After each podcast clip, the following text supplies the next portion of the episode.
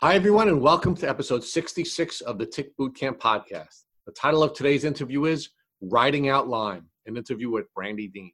My name is Richard Johannesson. And I'm Matt Sabatello. Today's podcast guest is Brandy Dean.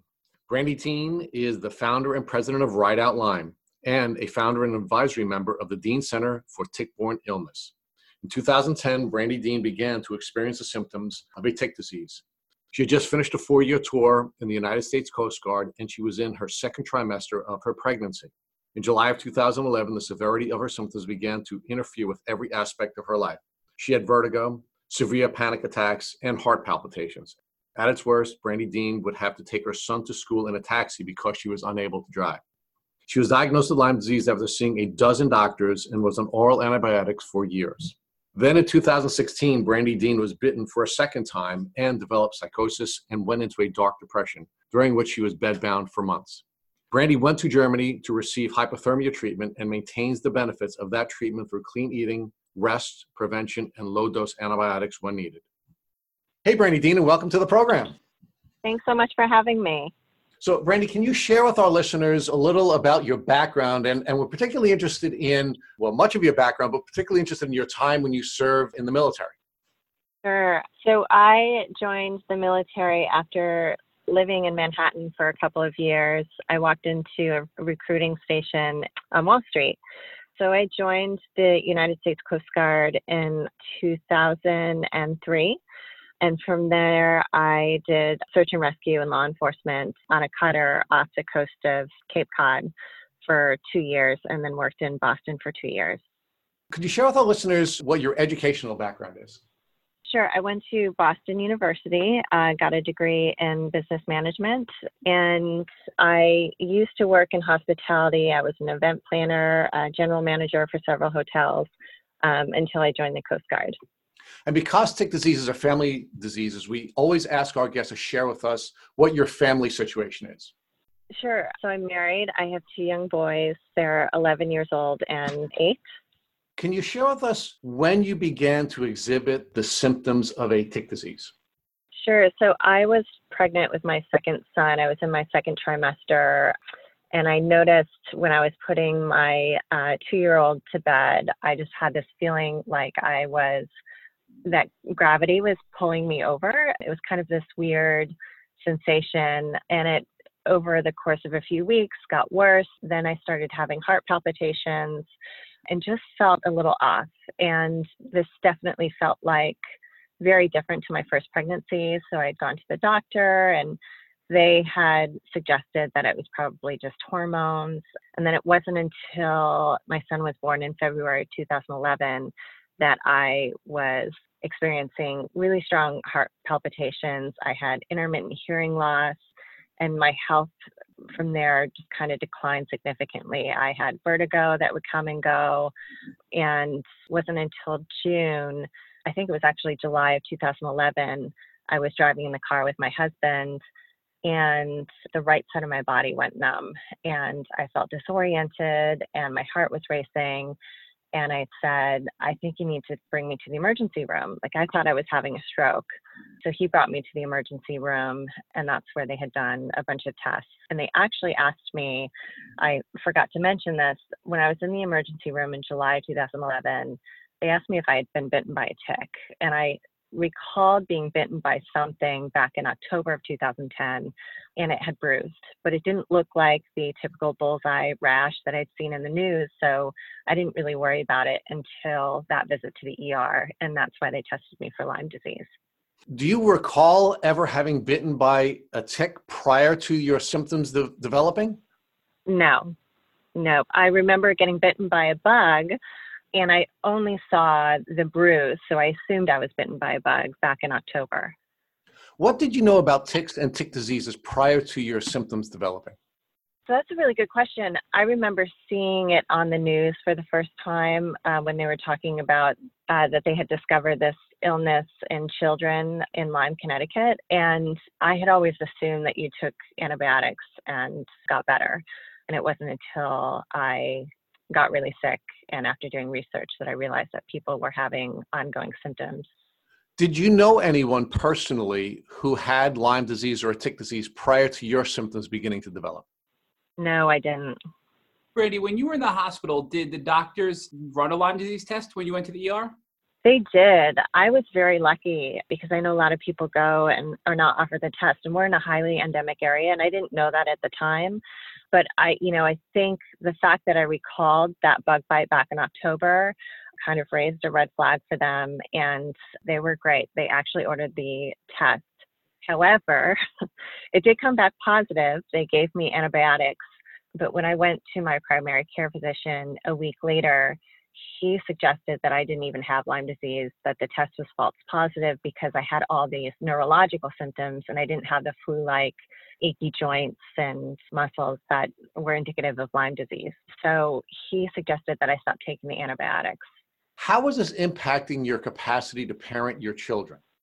Uh, it was extremely difficult. I remember, so Finn at that time was probably four or five months old. So I was still learning to deal with a newborn and a two year old. And I, you know, I remember taking them both in my arms and scooting down our stairs in the, brownstone that we lived in Boston. And then just putting them in front of the TV and laying down and just sobbing. It was it was horrible. No one knew what was going on with me. I thought I was dying because I had never felt so sick before and you know i was used to you know when you come down with the flu you're sick for a couple of weeks and then you get better but i wasn't getting better so i was really frightened that one day my children were, were going to wake up without a mother so it was very hard how was the developing symptoms impacting you socially before i got sick I spent a lot of time with friends, going out, having dinner with them, going out with my husband. I was very active too. And I just felt very isolated because I wasn't able to go out. I, you know, I would try to take my kids to the park around the corner, but I got very overstimulated very easily. I just felt like I was going to faint. So I feel like, you know, my husband during that time didn't really understand what was going on with me and suggested, well, maybe you're just having a hard time dealing with two small children, like because my doctors were saying the same thing. So it was really hard. I felt very alone during that time. Did you have any question in your mind about whether or not these developing symptoms had something to do with your new parenting or it was something else? No, I mean, every time I went to the doctors, I and I went a lot. I went to the emergency room a lot because I had these frightening symptoms I had never experienced before. I always said, I have dealt with stress before. I was in the Coast Guard. We were doing search and rescue in 30 foot seas. Like I dealt with stress and I've never, ever had symptoms like this. I was very healthy. I worked out. I did yoga until I was 39 weeks pregnant. So I knew that there was something wrong with me. I knew that I was very sick. And it was terrifying to think that everyone around me thought I was making it up.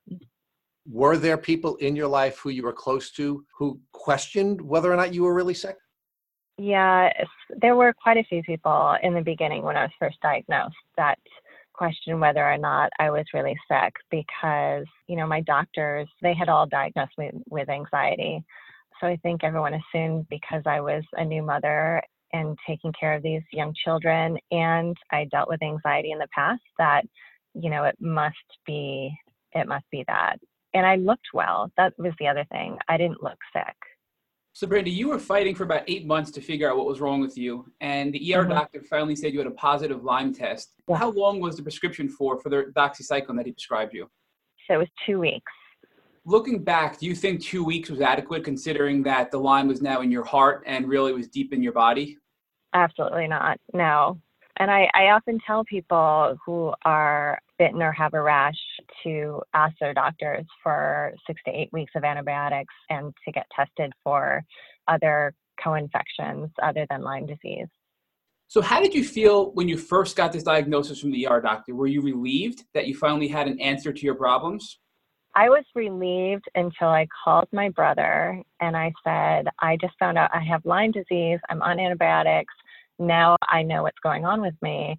And he had mentioned that he had a teacher in high school that had Lyme disease and ended up in a wheelchair. And that's when I got really nervous because I just assumed that this was like a flu like illness that got better after antibiotics. And when he mentioned that, I realized that was more complicated than that. And, you know, a week later, when I went off the antibiotics, I got really sick. Brandy, when you followed up with your primary care physician and they said that you don't have Lyme and it was a false positive, did you believe the doctor? Were you conflicted? How did you feel at that point?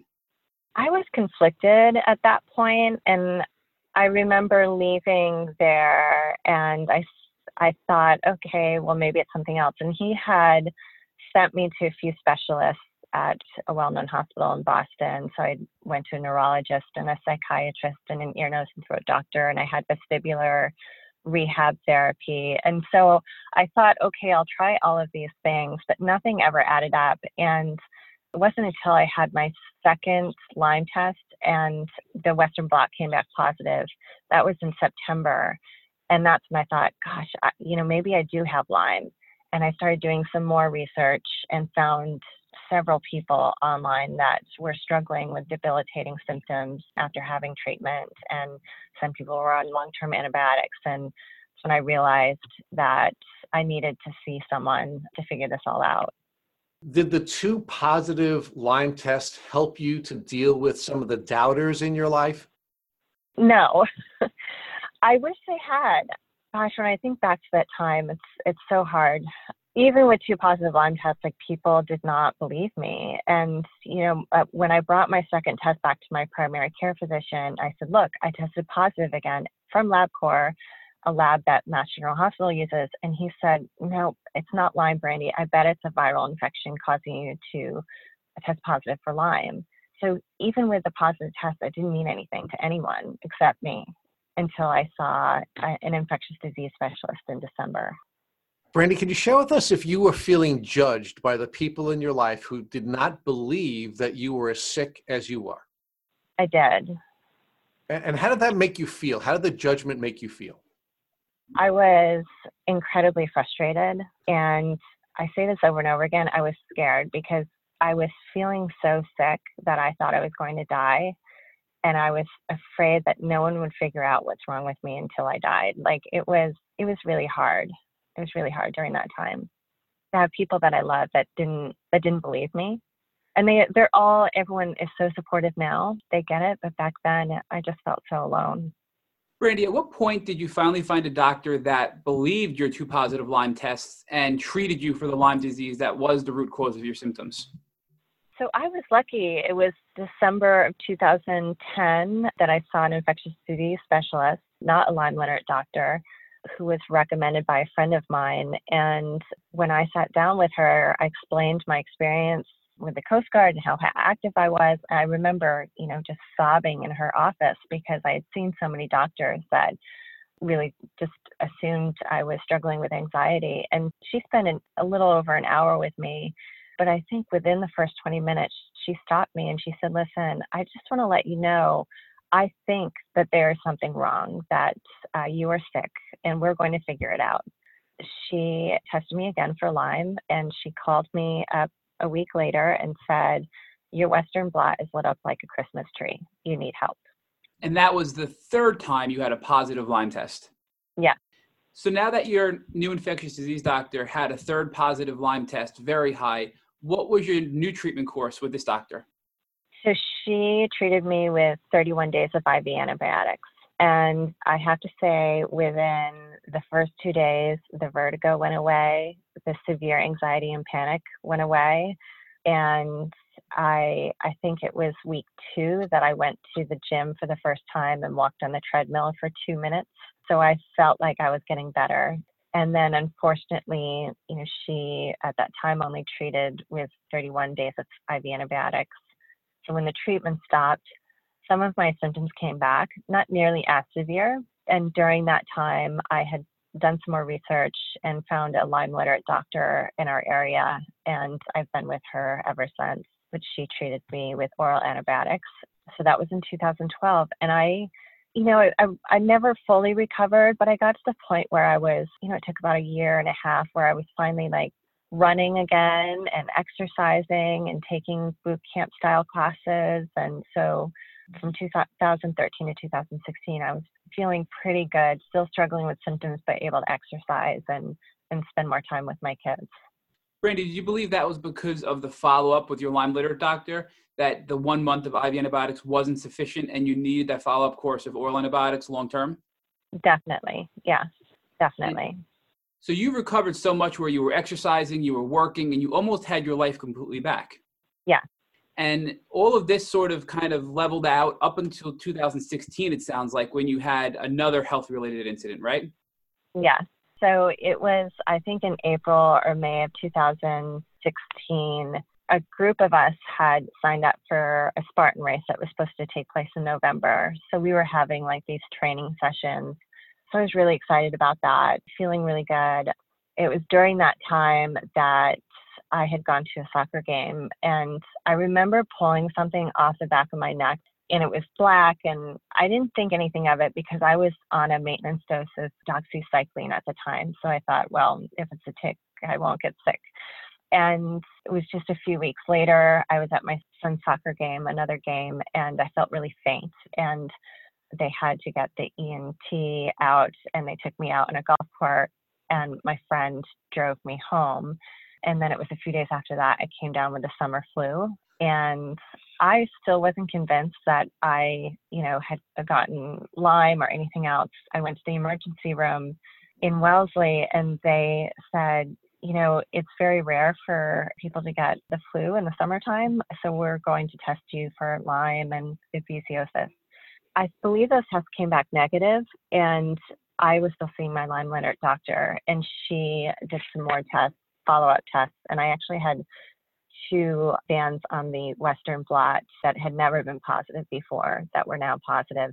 And now I had the flu like symptoms achy joints and muscles and fever I knew it was most likely a new infection because in the past, when it, when I was diagnosed in 2010, I had all the neurological symptoms from Lyme disease.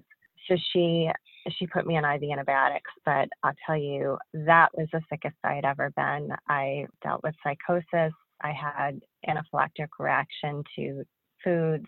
I was in a really, really, really dark place because I had overcome years of feeling horrible and then to get sick again like that i just i had lost all hope that i was going to get better again Brady, I'm, I'm, I'm so sorry you had that second experience, and, and I'd like to explore that with you a little bit more if we could. The first thing that I, I'd like to ask you is you didn't find a tick the first time you had been bitten, but you did find a tick the second time. Did you change your behavior between your first tick bite experience and your second tick bite experience, which allowed you to discover the tick? Oh, yes, definitely. After my first diagnosis, I did tick checks every day. We are sprayed head to toe with permethrin and tick repellent, and I don't sit in the grass. My kids don't sit in the grass. So I became highly vigilant after my first diagnosis. The thing that's kind of odd for me, though, is that I knew that I thought I had pulled a tick off my neck but I assumed that since I was on doxycycline at the time, that I would be okay, and that just wasn't the case. So, because you changed your behavior, you did discover yeah. tick, but I guess your compromised immune system didn't allow you to defend uh, against right. the the second tick bite, despite being on the doxy. Right. Yep. Could you also share with us what types of, of changes you made in parenting? Specifically, uh, what steps did you take to protect your children from coming in contact with ticks? A couple of years ago, my friend had called. My youngest son, Finn, had gone over to their house and she had raked up this huge pile of leaves for them to jump into. And I had no idea. I came to pick them up and she said, Brandy, I am so sorry, but Finn was so great. He told me he's not allowed to jump in leaves. And my son was like, Oh, you're not allowed to jump in leaves. Why? and he said, Because of all the ticks. So I spent a lot of time with my kids just educating them on where ticks are. You know, when they go to soccer, they don't sit in the grass, they sit on their ball if they have to, or they stand. We take showers every single night after sports. We do tick checks. Mm-hmm. They know they can't go out unless I spray their shoes with permethrin and sometimes their clothes. but they're always wearing tick repellent. I always make fun of us because you can smell us a mile away. so my kids are very knowledgeable and they have recently have had people that they know that have become very sick with Lyme. Brandy, we spoke a little bit about the doubters in your life. How did that begin to change? You, you've indicated now that the people in your life are very supportive of you. How did that transformation in the way you were treated by those people occur? I think a few things happened. When we opened the Dean Center, they were introduced to people that were very sick and who struggled for many years uh, living with debilitating symptoms. And many of my friends now have friends who are struggling with daily symptoms from Lyme, Bartonella, babesiosis, and have had issues finding someone to diagnose them, to treat them. And now that we have all these celebrities that are coming out and sharing their stories, I think people really get it now. At least most of my friends and family members. My doctors are still not on board, but everyone else understands how debilitating this illness is um, and how hard it is to get a diagnosis. You mentioned the Dean Center, which we're going to ask you if you could join us for a separate podcast that just discuss that part of your journey. But because you mentioned it, I would ask you to please just give a brief description of the Dean Center and what your vision was for the founding of the Dean Center.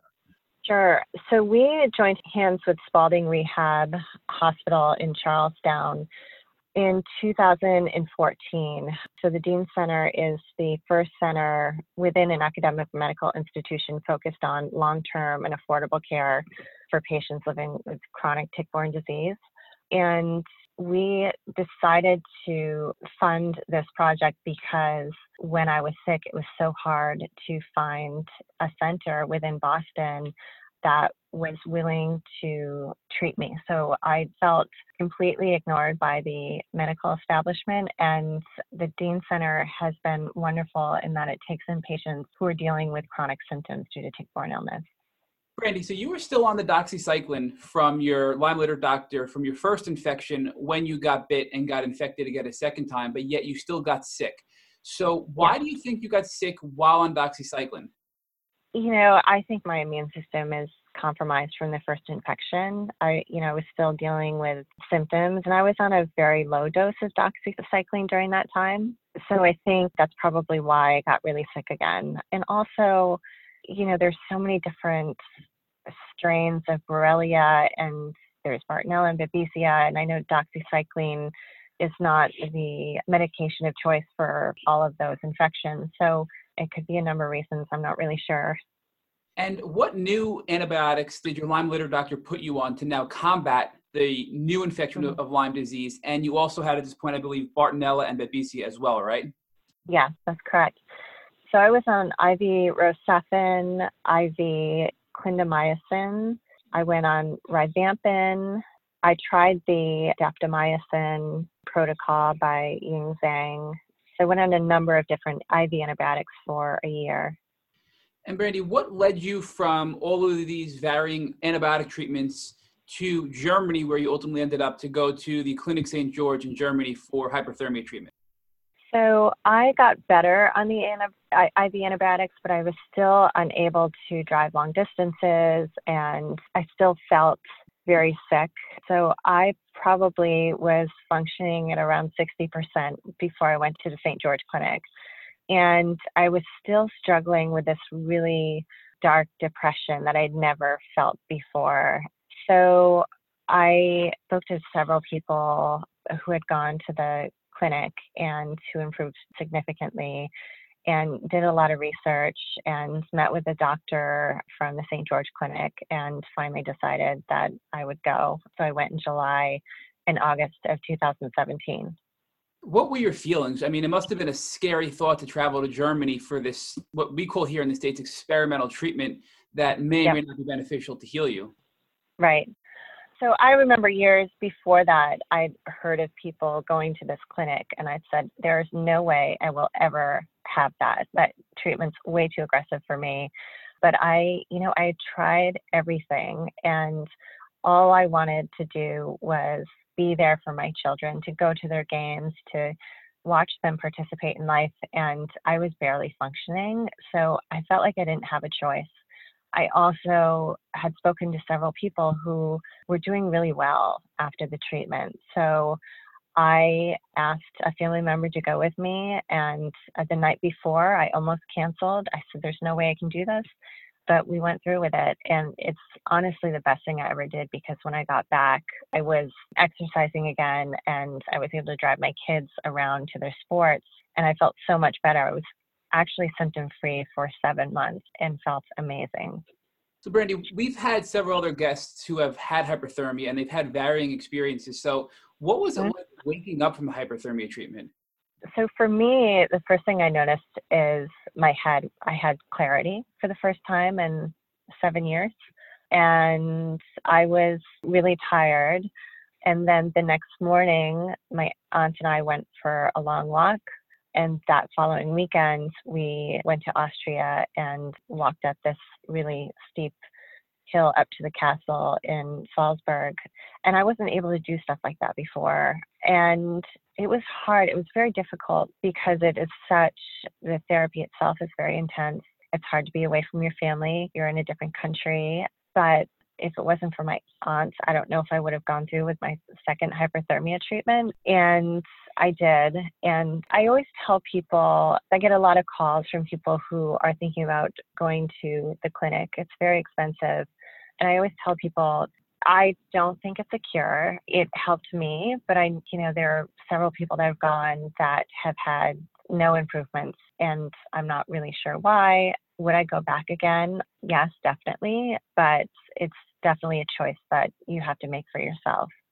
So, Brandy, from what I understand, the hyperthermia is effectively heating your body up to a temperature that Lyme can't survive in, and they pump antibiotics into you while you're in this medically induced sort of uh, sleeping state. And the Lyme bacteria will be killed off. However, it doesn't kill off some of the co-infections. Is that correct? So that's correct. So for me, during that time, I uh, was clinically diagnosed for Bartonella and Babesia. I actually had a positive test for Babesia duncani. And my Babesia and Bartonella symptoms I believe they went dormant during the seven months that I was symptom free. I'm not really sure because I was not experiencing any symptoms whatsoever. It was the first time in a long time that I had felt normal again. And you mentioned that you went back a second time for hyperthermia. So did you return to Germany at a later point for a follow up therapy of the hyperthermia?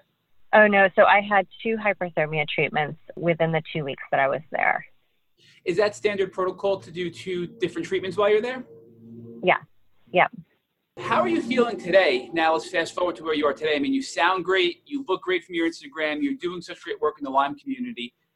Uh, I was doing great up until June. And the thing about this illness is you have to manage your life differently. And when I say that, I very busy with Ride Out Lyme and events of the Dean Center. And, you know, I've come to realize I can't have my hands in everything anymore because stress, lack of sleep, travel, all of those things cause me to have really bad symptoms. Since June, I've been feeling kind of run down, like I have the flu. And so now I'm trying to figure out what is next for me. I think I may work with someone to help build up my immune system and work on my diet and see if that helps. But I definitely have been feeling the effects of all the hard work we did in, in the beginning of the year and I'm struggling with all the Lyme symptoms again, the brain fog. And so it's tough, but you know, we'll figure it out.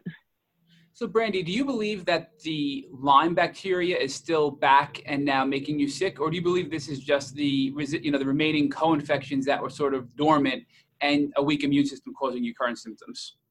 That's a good question. I don't know. I do think that, you know, I still test positive for Lyme, even on a urine test recently from Ceres Labs. And I believe that test actually tests the antigen, the Lyme antigen. So I'm still, I, I still come up positive for Lyme. I do believe that I'm struggling with an underlying infection. What that is, I'm not really sure. And, you know, a compromised immune system.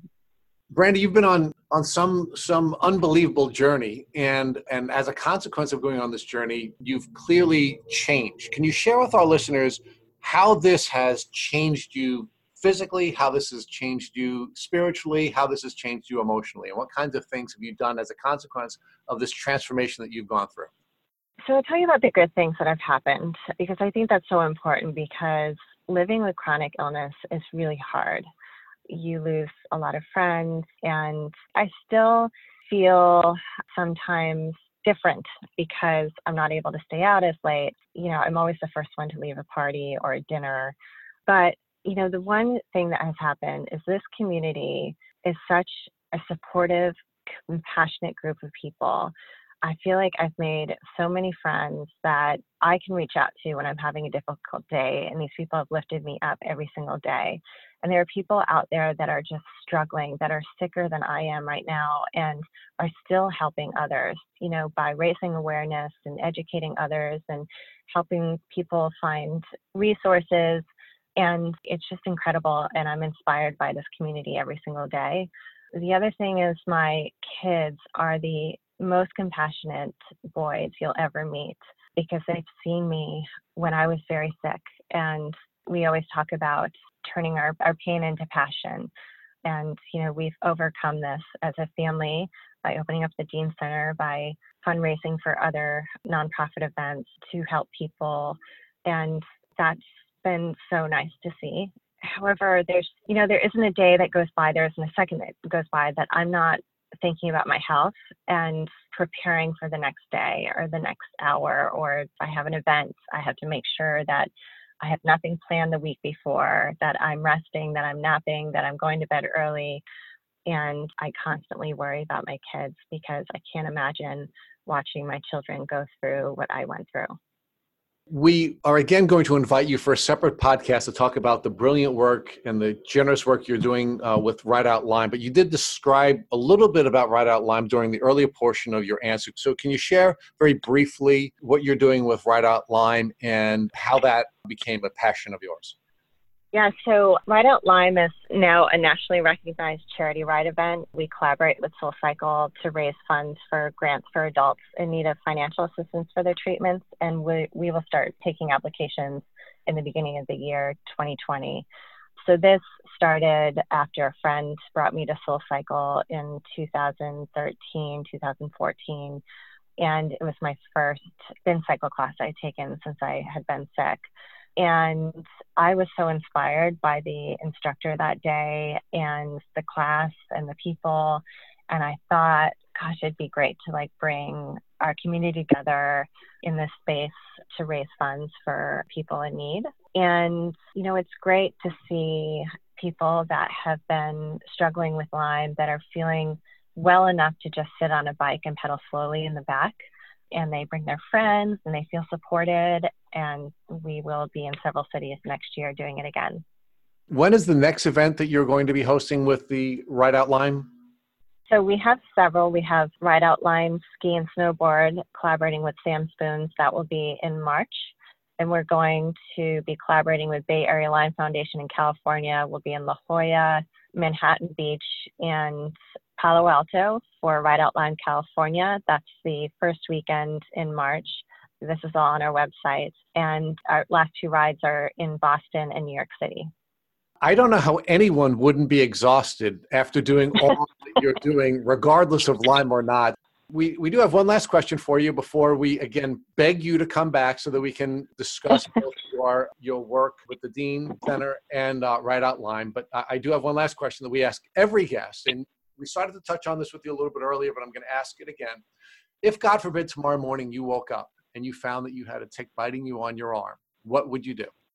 Well, I just read your tick blueprint on your website and I think it's amazing. And I'm going to start sending that link to everyone because it has all the information that I would give someone. One, save the tick, send it off for testing, treat the bite. I always say treat the bite because you just never know that the tests out there are not that accurate and just continue to watch for symptoms after treatment.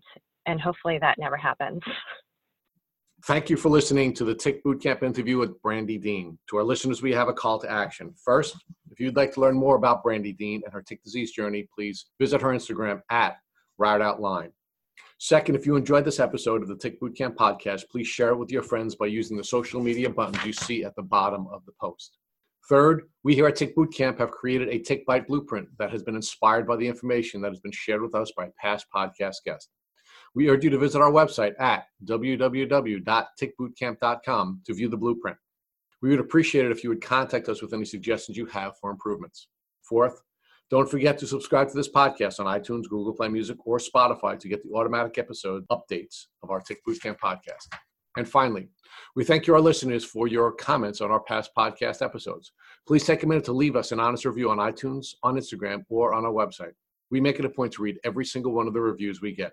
Thank you for listening.